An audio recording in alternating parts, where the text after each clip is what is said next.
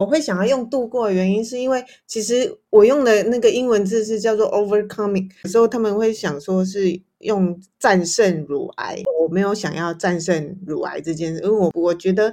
战胜可能没有那么容易但是我觉得用一种陪伴，就是他虽然在，可是我知道我要怎么样跟他变成朋友，然后我们把这个过程度过去就好了，那种感觉，所以我才会选说用度过乳癌这个词啊。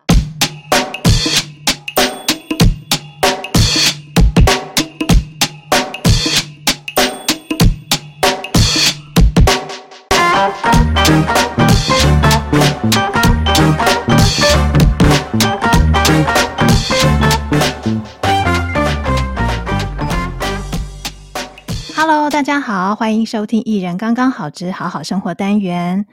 我常常觉得，平常一个人生活，或者是跟家人朋友一起过生活，只要是身体健康，都不会感觉自己过生活的方式有什么问题。可是，一旦呢，我们可能遇到比较严重的疾病，或者是身体发生其他的状况的时候，才会觉得，过日子的方式好像需要改变一下，也有可能因此感到恐惧。我在很多年前也曾经因为健康检查的乳房摄影，事后接到了医院的红单，后来在回诊的时候被医生要求要去做一下乳房切片。在等待结果的过程中，一方面要面对这个开奖是不是有中奖的这个恐惧，二方面当时我又是要举办公司的一个年度的大活动，压力非常的大。后来还好一切平安，可是我到现在都还可以记得那一种感觉。乳癌是我国妇女的发生率第一名的癌症，发生的高峰大概是45到69岁之间，大概每10万人就会，每10万名妇女就会有188到194人罹患乳癌，这个是卫福部的一个统计资料。我今天不会讲什么卫教或者是这一些资讯，因为坊间已经太多了。可是我来邀请一位很可爱的女生来我的节目，请她来跟我们分享一下她罹患乳癌的经验，以及她如何继续当一个热情协助他人的少奶奶。我们来欢迎李温。Hello， 大家好，我曾经是一个麻醉护理师，现在是那个护理学生的临床指导教师。那也是一个乳癌的患者啊，因缘际会之下，我把那个干干叫的治疗过程呢写在粉专，最后出版社觉得我干干叫很有趣，所以就又帮我出了一本书，所以也算是一个不畅销作家。大家好，我是李温。今天真的是要跟大家先讲一下，李温他出了一本书，可是他刚说他不畅销，我觉得应该是说现在真的看书的人少啦。但是他的书，这本书真的很好看。一开始就先帮你打书一下，我讲一下书名哦。书名是《勇敢活出自己喜欢的样子》，李温的少奶奶治愈日志。我们等一下也可以在节目后半段也会来谈这一本书。我想要先来问一下咯，就是李温，我记得你是在2021年的时候发现乳癌的，是不是？对，2021年，没错，在那个过年，农历过年的前一天确诊，很尴尬的一个时间点，因为过年嘛，大家就讲团圆、讲平安的时间点，然后得到了这个消息。对，没错啊，当时候就不知道该怎么样回家，还是到底要不要回家，然后不是，就是回家之后我都不知道到底要不要讲。要等过完年再讲呢，还是过年前讲呢，还是怎么样？就是心里七上八下的，对啊。你那时候一发现是大概第几期？一发现的话，因为当时候医生是跟我说第二期2B跟3A， 因为当时候淋巴有看到有感染的现象。对，尤其你是护理人员嘛。那在医生跟你讲这个级别的时候，我们可能一般人还在一头雾水，可是你可能会想比较多，后面还会发生什么事？因为完全没有办法听进去。其实你也是一头雾水。对，也是。你们不以为护理人员就都一定会懂，其实也要相关的科别才会懂。就是有时候我们也不太懂，但是大家都以为我们懂，但是真的没有懂。一场误会呀、啊。哎，那你在知道这个就是被确诊的情况下，你有没有经历那个前一阵子很多人很流行在讲的悲伤五阶段？你有那个五阶段吗？否认，然后愤怒，然后讨价还价，沮丧，接受，这个五阶段。一开始哦，就是我应该是这样说，我一开始根本没有想到我会得乳癌，所以我当时候摸到一个肿块的时候，我就去治，就是去，然后医生就直接跟我说，欸，你这看起来可能是恶性的哦。我心里面在想说，哼，你是想要骗我，好，骗我说一定要定期做检查，我知道了，你不用这样吓唬我。我当时真的这样觉得。然后呢，他就说，那我们就采检哦，然后采完之后就反正要看报告嘛，那我们在医院里面我就可以偷看一下报告，然后一打开的时候我就看到恶性，就是写了恶性肿瘤在那个单子上面，而且通常都会加粗，然后红色这样子。然后我就一看说，我就叫我朋友来看说，欸，你帮我看一下这个人是我吗？这样子，他写着我的名字，然后对，完全没有办法接受。我就说不可能吧，我觉得这应该不是我，是不是那个简体弄错了？所以也算是一段时间的否认啊。可是其实我觉得我的否认期也蛮快的，就当天看完，然后下午之后就去看门诊，然后门诊的时候医生就跟我说，欸，是恶性的哦。我那时候就开始觉得说，哈，天哪，我真的得癌症了这样子，然后就开始哭了，就直接跳下一个阶段了。马上就觉得我得癌症，然后就跳下一个阶段，就开始我就在诊间里面开始崩溃的哭。然后其实他讲什么我真的听不太懂，他讲了什么东西啊？还好有朋友一起去，因为我当时我就只有看到那个医生嘴巴在动，然后我完全听不到他在讲什么这样子。所以如果真的也需要有人去帮忙听一下，然后做一下笔记，可能要知道后续会发生什么事情这样子。那可是出了诊间之后，我也觉得还蛮妙的。我就出了诊间，就反正在诊间里面哭一哭。哎，下一个阶段是什么？哎，先愤怒吗？哎，没有啊，你已经一直往下跳，你已经接受了，你已经把阶段走完了。还没有，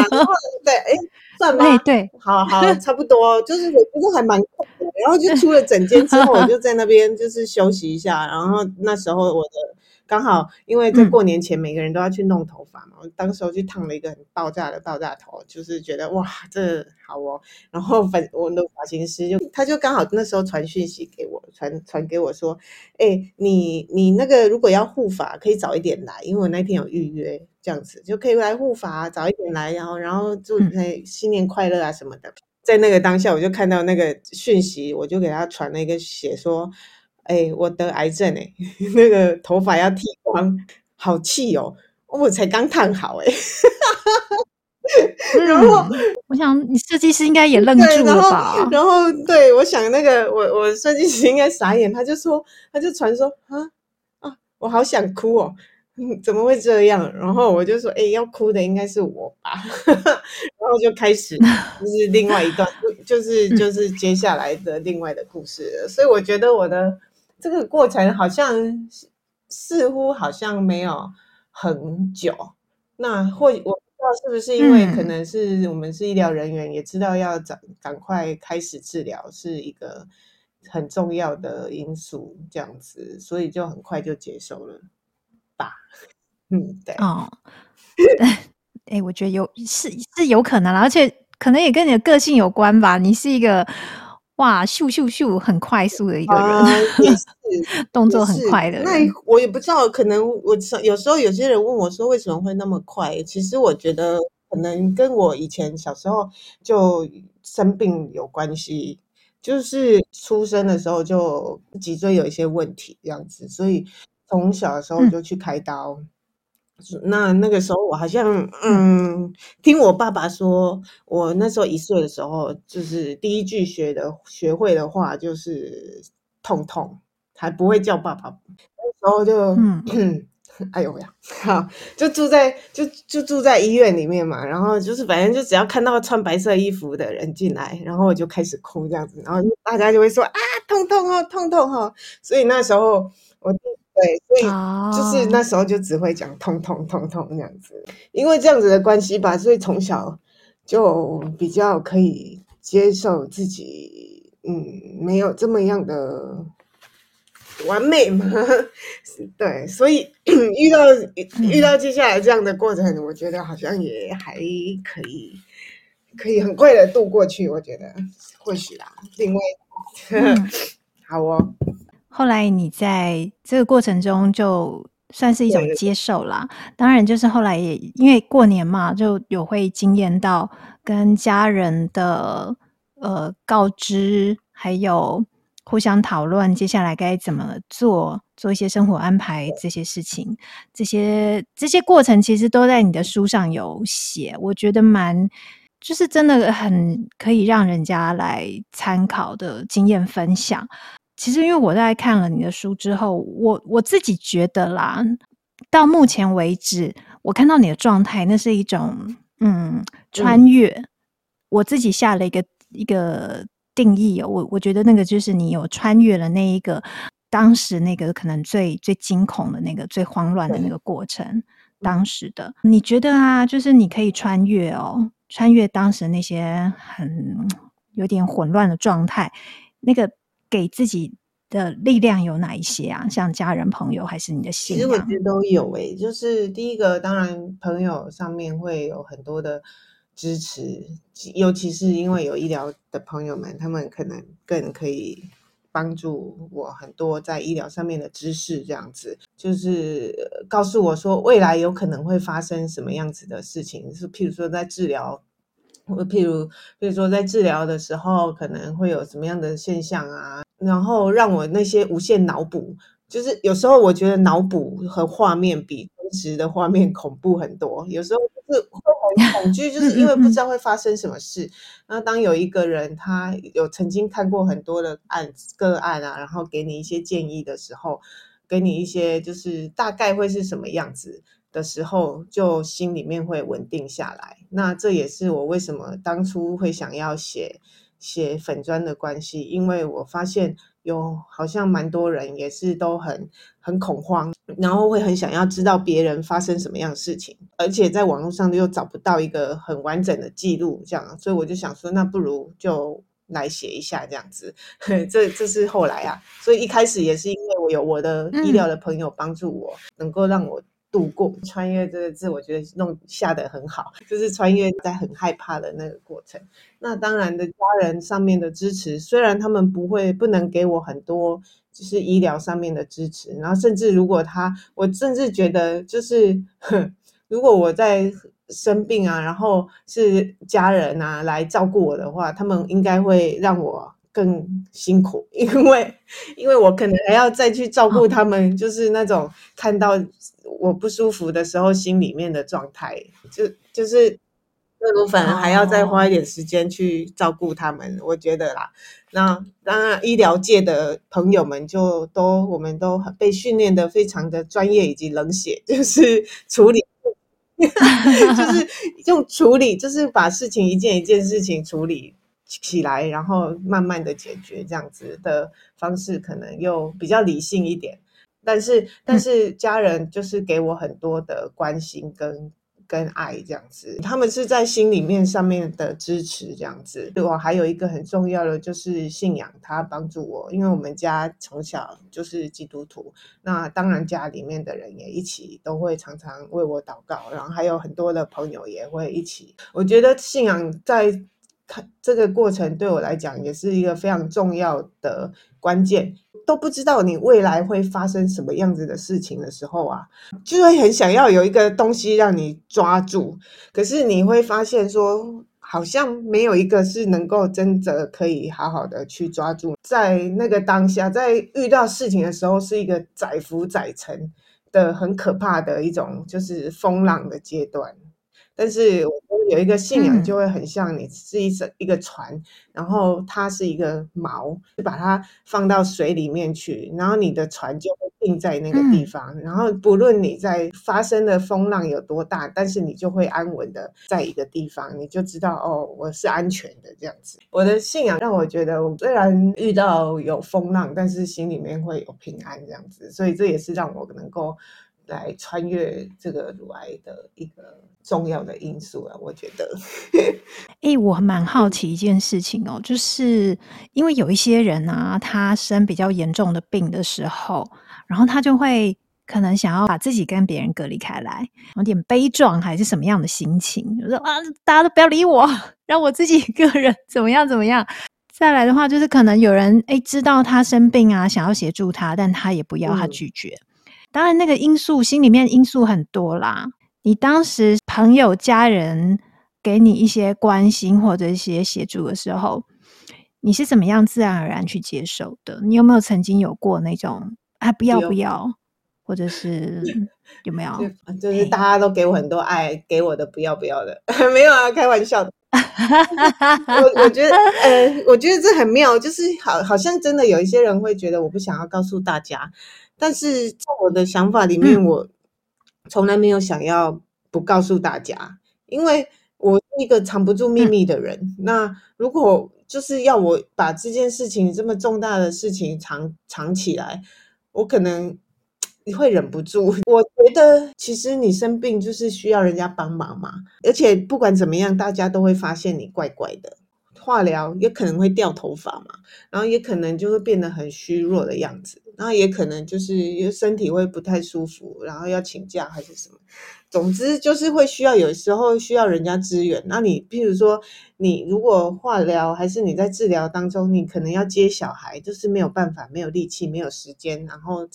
这些都是需要人家去理解跟体谅。那如果你把它讲出来，大家就知道哦，你发生什么事情了，大家就知道你需要帮忙。那如果需要帮嗯忙，人家就会帮忙了。也真的就有人告诉我说，他不想让大家知道，我就会跟他说，那你至少要让一些比较亲近的人、你相信的人知道，不要自己一个人默默的承受，因为那个其实过程真的蛮辛苦的。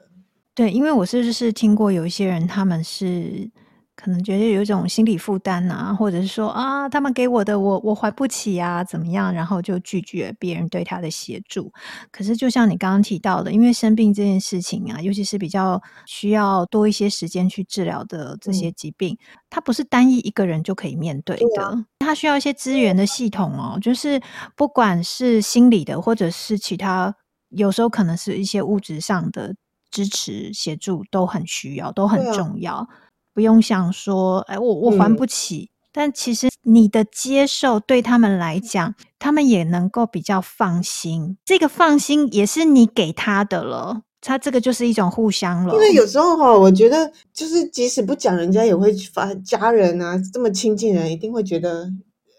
你怪怪的。他们可能又会辗转，不管怎么样就会讲，他们也会对，然脑后也补，会得知一些事情，可是你又不讲，你又不敢嗯，问，然后在家里面就会变成一个 也不能公开的秘密。那就连你想要好好的找一个人哭，我觉得都没有一个好好的地方可以哭诶、我就觉得这样子有一点点太可惜了，也太辛苦了啦。我相信一定会有很爱你的人愿意要拉你一把，嗯，那但是重点是你要愿意伸出手，让人家去拉，不然有时候你就会一直落在一种自己无限回圈的深渊里面出不来。你在生病前后啊，你自己对生命的定义有没有生差命别的定啊？义有没有差别哦？或者是说你的生活方式有没有什么比较大的改生活变？方式哦，生活方式的话，嗯因为我以前在还没有得癌症之前，其实就是还蛮喜欢乱吃东西的，然后垃圾食物我还蛮喜欢的，对，然后也蛮爱喝一点小酒的。就是啊每次大家聚啊，会，我一定是我说啊，来揪一下，就说哎，走走走，来喝一下酒，就是都会那个，然后有时候无嗯聊的时候就会自己就是喝一点酒这样子。但是现在自从生病之后，我就开始戒酒，然后就变成稍微比较健康的饮食，开始比较多吃一点蔬食。对于生命的想法就是好像已经死过一次了，多一次机会，然后就知道不要这样子乱搞身体，就会更感恩，自己也会觉得说时间是有限的，不是像以前这么没有想过，就是说反正还有大把时间，就会觉得好像时间都一直在倒数那种感觉，要好好的珍惜。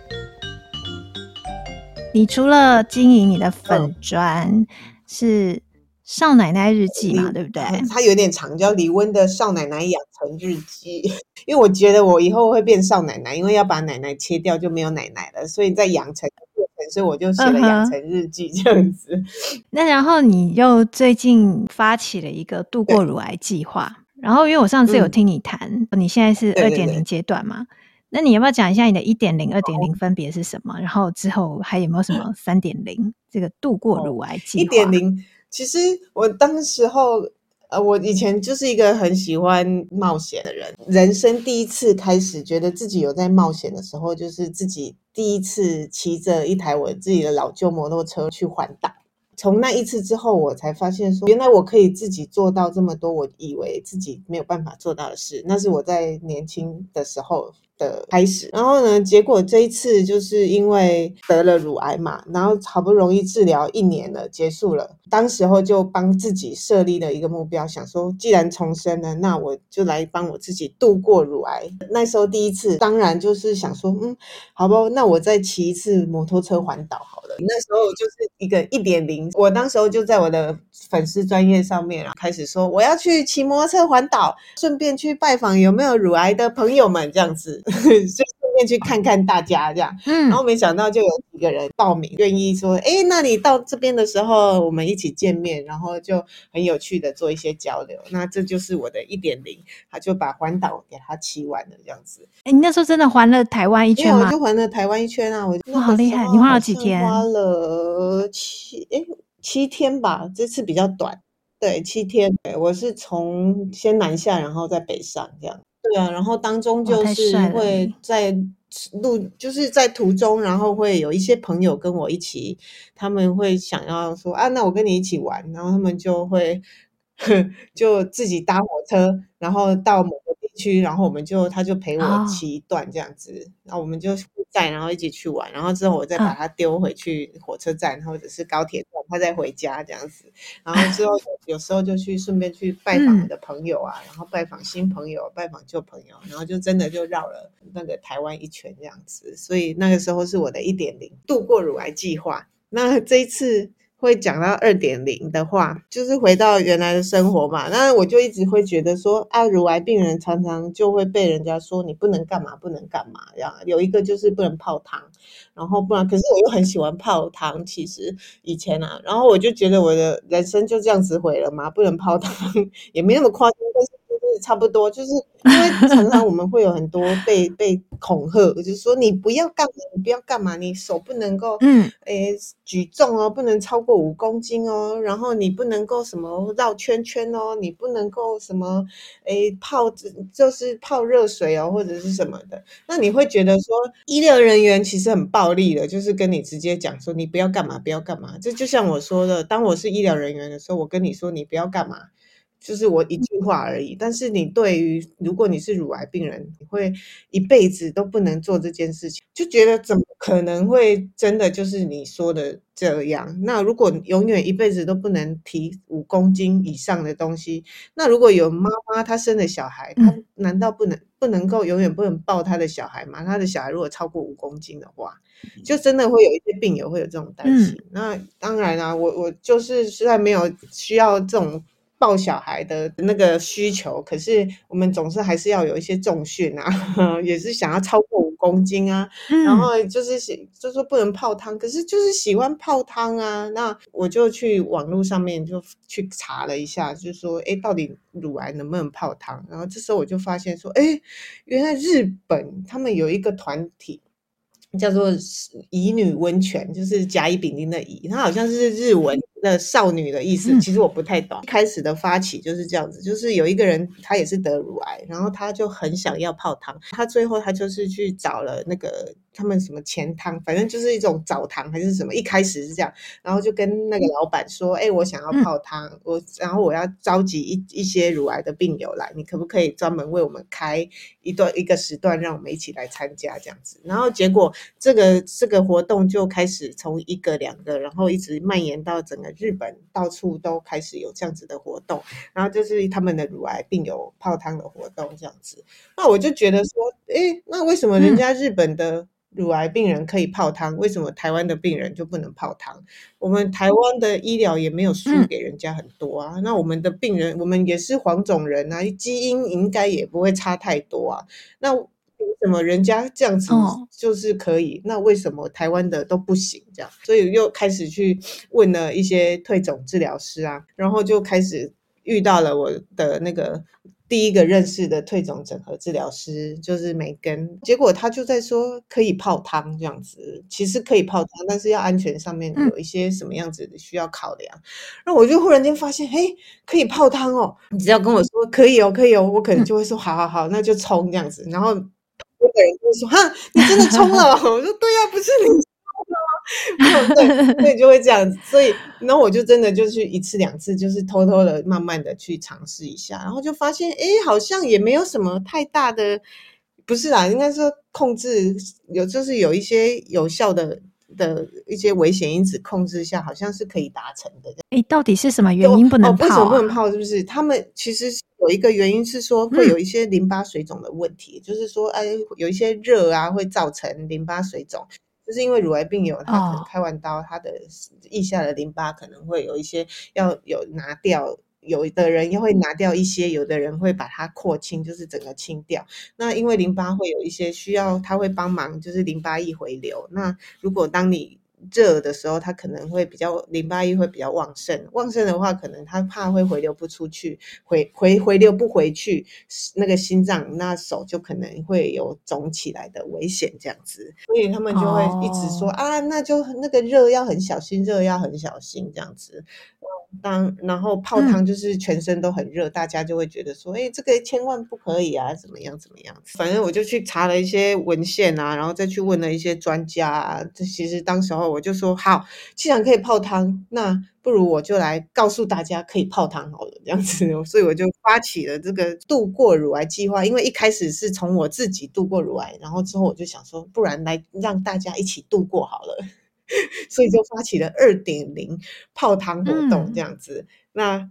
刚好很幸运的，就是刚好遇到心理肿瘤基金会，很愿意帮助病友，然后可以走出来走一走这样子。当初也是觉得我就很天真很傻，去嗯到处问人家说，有没有人要支持？有没有人要支持啊？就是。而且又默默无闻，就想说，你哪位？但是还就嗯是嗯心理肿瘤基金会就非常的很信任我，然后就说好哦，那我就支持你，让你去做这个活动，这样子，我就是开始了度过乳癌计划2.0，就是带大家去泡汤，然后所以我们就举办了4场，在北、中、南跟东这样子去要进行乳癌病友泡汤的活嗯。动，这样。我们今天录音的时间是2023年2月27号嘛，然后我对知道的话，你已经办过2场了啊、其中一对，场的话，距离今天比较近，是二月对二十五号，是在台南，对不对？对。对，台南。然后第一场的话是2月8号在北投。就是很奇妙啊！我在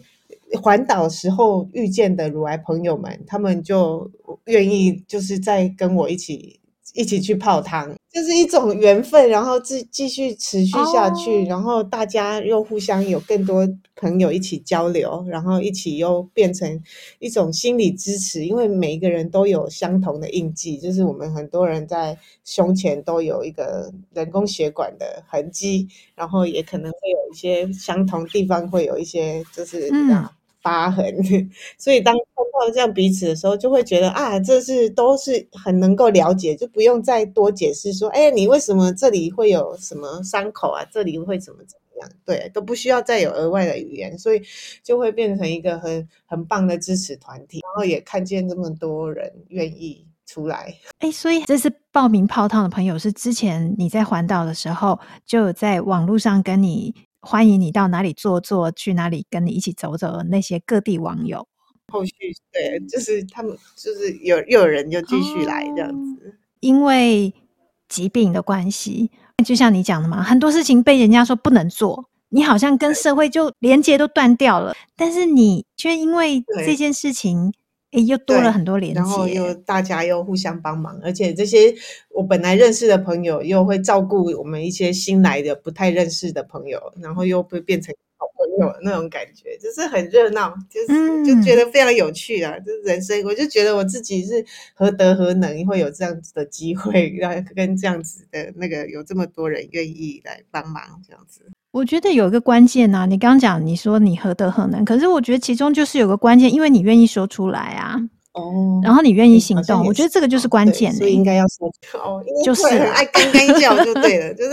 怎样啊怎样。但是你的该该叫不是只是在原地一直说我好可怜，你又不是，你的该该叫是对我想要做什么。然后甚至你还会拉着人家说，那我们一起来。很幸运的就是这一次才刚结束嘛，我就觉得哇，我真的，我办一个活动居然会有这么多的专业人士会愿意来帮忙。你的活动里面有退肿治疗师对不对？我就是在台南嘛，然后我们最后只有就是参加的病友本来7个、最后变5个，那但是我配了2个退肿治疗师。你知道那个护病比大家就跟我说，哇，那个医病比这个之高的，这去全台湾办活动应该没有这种医病比了。非常优，真的还是很谢谢心总啊，就是心理总监基金会，他让我办这个活动，然后认识这么多人。当你愿意要做一件事情的时候，感觉全世界都会来帮助你这样子。那我想问一下那个退肿治疗师他们在泡汤现场是怎么样跟大家做互动？还是在现场做什么教学、还是什么？就是这个过程，我们应该是说我们会。要很细心的观察，其实因为乳癌病人他有时候不知道自己的手背是不是有肿胀的情形，然后一遇到热的时候有可能会开始有一点点怪怪，可是他可能不知道自己那个叫做在肿。退肿治疗师就要去一开始就要很细心，然后去注意看看，去关心每一个人的状况，然后如果真的有一些不舒服了，可能就要先喊停让他休息一下，甚至要请他降温啊或者是什么，然后再去做一些处理之后再让他回来这样子。那如果这个过程有过去就会很 OK、所以退肿治疗师是在那个当下是我觉得蛮重要的啦，那个专业是没有办法被取代这样。真的耶，那这样子的话，如果你要我们这边台湾也要有一个自己的乙女这个乙女温泉计划的话，那是不是都要搭配这种退肿治疗师在现场啊？也不一定，我觉得就是我觉得如果有的话当然是最好，真的是需要、我觉得需要。那如果有一些譬如说你已经泡过的觉得已经 OK 的话，那或许就可以比较自由一点点参加，只要当时候的温度稍微做一点控制可能就会好。可是如果是通常、如果你是都没有在泡过汤的人，我觉得可能真的需要有一些要有退肿治疗师去进去观察一下会比较好这样子。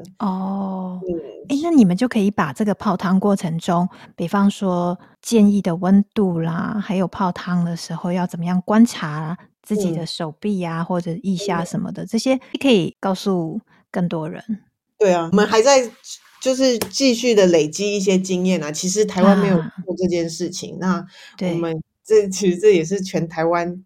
我觉得应该是全台湾第一个开始做这么冒险的活动。我一开始要做这个活动，我也是有去问过一些其他有某一些治疗师啊，他就跟我说这个很危险，你千万不要干这种事情，你不要怎样怎样，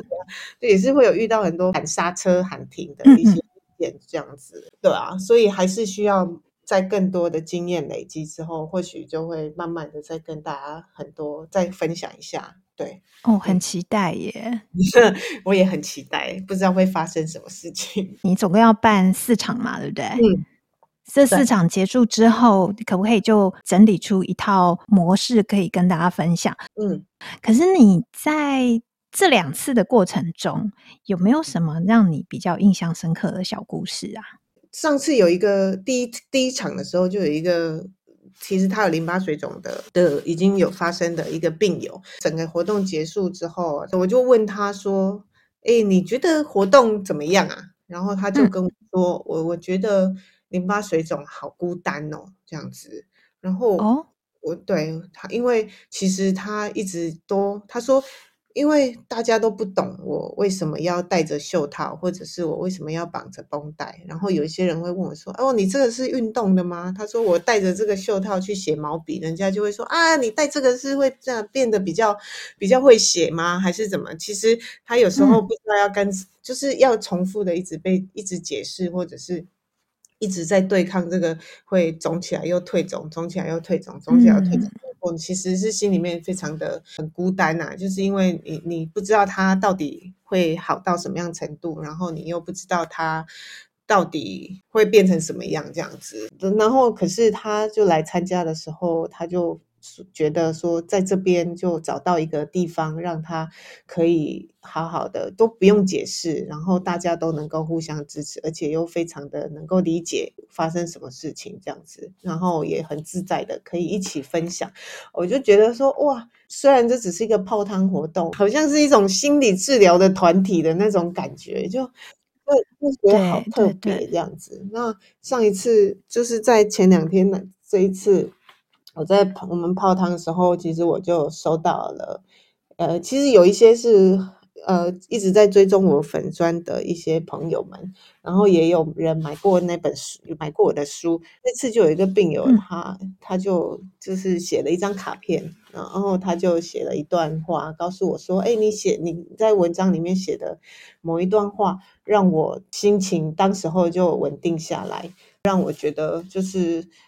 可以稳住心里面很摇摆的我，因为他正在觉得是不是要做重建，或者是不要重建，或者是怎么样。因为乳房对于女生来讲就是非常重要的东西，那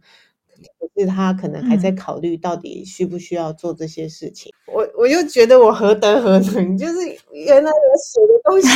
西居然可以是变成人家心里面的一种定锚，在很慌乱的时候是一个稳定的安慰。我就觉得哇，真的是太感人了。很多朋友这样子给我一些回馈，让我觉得哇，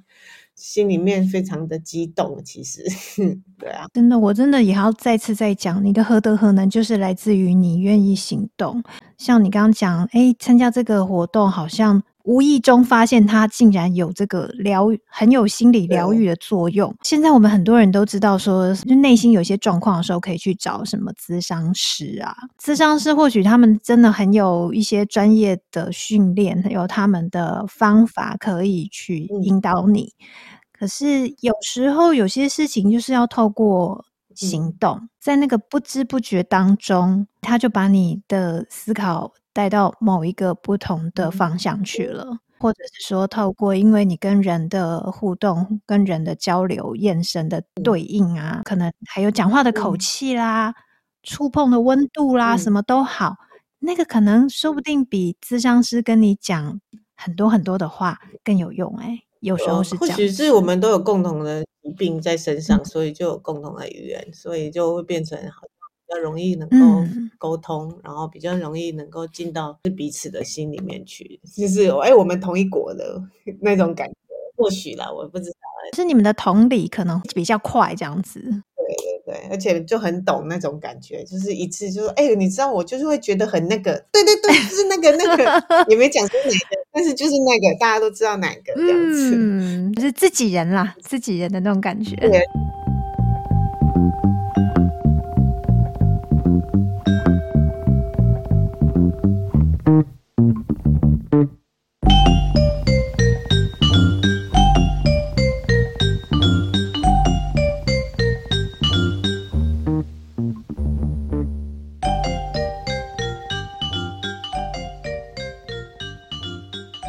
那我们最后一小段还是来一点卫教，虽然我节目开场说我不想要太卫教太严肃，可是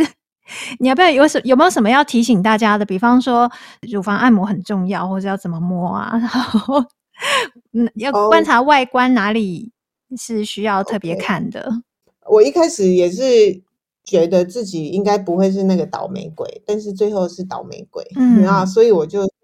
当时我就跟我身边所有的朋友都说，你一定要去检查。所以如果你是45岁以上没有家族病史的人，就是每年都可以有那个乳房筛检的机会，所以就最好赶快去运用，这是免费的，就是去做乳房摄影这样子。那有一些人就会，然后如果你是有家族病史的话，40岁以上，就是家族病史就是你的妈妈或者是阿姨或者是姐妹啊，比较近的人，你是有乳癌这个病史的话，你40岁就可以开始做乳房摄影的检查。那这个是非常重要，因为乳房摄影它可以很早就可以发现说乳房有没有什么样子的异状。那当你越早发现的时候，其实治愈率，在台湾的治愈率是非常非常高。尤其是如果是原位癌的时候，几乎有 95% 以上的治愈率这样子，越晚期会越没有，治愈率会下降，这个一定要把它放在心里面。那有些人会觉得说我那个乳房摄影啊超痛，你有没有听过人家说就要夹奶啊？我也有去夹过啊。对，然后就有人说我痛不欲生啊，我就是痛到快要疯掉，快痛到怎么样这样子。但是我真的觉得，如果你没有去夹，然后之后发生什么事，那时候痛的才多。那我有一些朋友们，我就是因为这样，我全部都叫他们去夹，然后结果我们4个里面居然有3个人的乳房都有一些些的问题耶。然后真的，然后有人还真的是找到说他有可能会变成癌前病，他是癌前病变，所以现在已经把它弄掉之后，他还没有变成癌症，他变癌症的机会比较大这样子。所以他们就非常非常的感谢我说还好我有叫他们去检查这样子。他不是机会很小，其实台湾就是乳房有问题的人还蛮多的。所以要把它放在心里面。那如果你是比较年轻一点的，那你又会觉得很担心，我觉得可以去做乳房超音波检查，那就是去看乳房外科，然后再去做乳房超音波检查这样子，去直接看。如果还没有到那个可以摄影乳房摄影的年纪，那平常的话呢，就是等到月经结束后的第10天，然后可以做乳房自我检查。那乳房自我检查的话，其实要说到怎么摸呢，其实就网络上会有非常多，但是你就重点就是你的腋下一定要再去摸看腋下，然后就是我们的手背，就是拜拜袖的腋下连到拜拜袖的那个地方这样子，然后跟你的那个胸壁啊，就是在乳房旁边的那个胸壁的后跟背后跟乳房连线，就是有两边你都要再去摸看看，然后之后你的乳房就是要去摸看看这样子。月经结束后的第10天摸，因为有时候月经来的时候就会有乳房会有一些肿大的情形，那是正常的，所以就是不要再MC 来的时候摸到然后很害怕这样子。你一边说我一边在摸。我也自己开始摸了起来，自己检查。对对对，那其实说实在，你真的要摸到都已经变蛮大，所以我觉得还是如果可以的话，真的就是排一下乳房超音波检查这样子，可能我觉得会是比较一个更简单又更快速又更清楚的方式。到底超音波看的比较仔细，还是摄影看的比较仔细啊？应该是摄影的话可以看到更小的那种小小的钙化，所以呢，基本上的话，如果可以的话，当然就是要乳房摄影检查。可是因为乳房摄影它会是乳房摄影的话，如果是那种致密比较你的乳房比较就是结实的人，他就是意思就是比较年轻一点的奶，他可能就是夹了会很痛。那你年纪又还不到的话，就是用超音波检查这样子，所以我才会说，如果40岁以前还或者45岁以前还没有办法去做乳房摄影的话，或许就给他安排一下超音波检查这样子。哦，对，我去年的时候去做乳房摄影啊，工作人员一直强调说他们的那个这次的器材机器是比较新的，夹起来比较没那么痛，然后我也的确觉得没那么痛，这是不是也因为我的奶老了？这我没有讲哦，你自己讲的。没有那个人新的仪器啦，比较没那么痛啊。嗯，别这样子。不过我是如果说真的因为是仪器现在有比较新型的啊，没那么痛的话，那更鼓励大家年纪到的时候就是可以去做免费的乳房摄影，更不需要害怕了，因为我夹过新的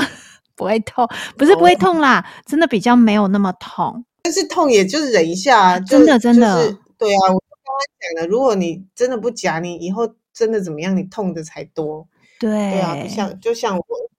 把它整个切掉，然后又要再弄，太麻烦了，真的就是劝大家好好的就是去检查这样子。看你的书里面啊，还有提到很多其他的可以注意的事情嘛。今天我们也不用在节目上多再讲你书中提到的了，希望大家就直接去买书来看。勇敢活出自己喜欢的样子，李温的少奶奶治愈日志，诚心出版社。你接下来还会有其他的那个书写计划吗？或者是其他的等到这个泡温泉活动这一波结束后，还有没有新的想法？就是已经在酝酿了。你是说 3.0 吗？对啊， 3.0 啊，或者是还有什么东西你想要集结成书的？集结成，其实我后续陆续开始有一些卫教的东西，我觉得又比较更，那是属于更加专业，就是比较多医学上面的讨论。在第一本书上面，其实很多就是我刚刚讲的，就是我在干干叫，我在写我整个化疗，每一次化疗的过程，然后我曾经晕倒的过程，然后还有一些心里面上面的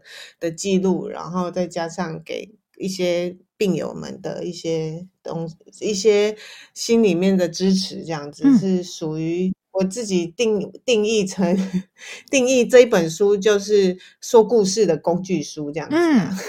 可是它很重要，因为我觉得你分享都是你的实际的经验。当时候有请了一些营养师啊来帮我们写说应该要怎么吃，然后也有请了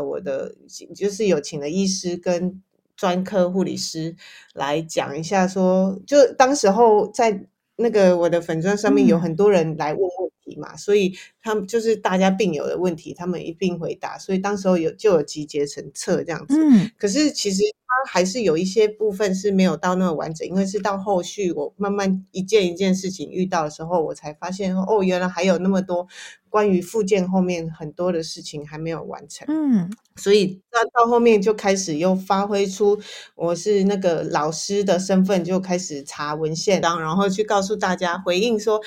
乳癌的病人他可以怎么样，可以怎么样，可以怎么样。我有在计划，但是好啊，就是有在计划想要把一些卫教的东西再把它集结看看，不过还没有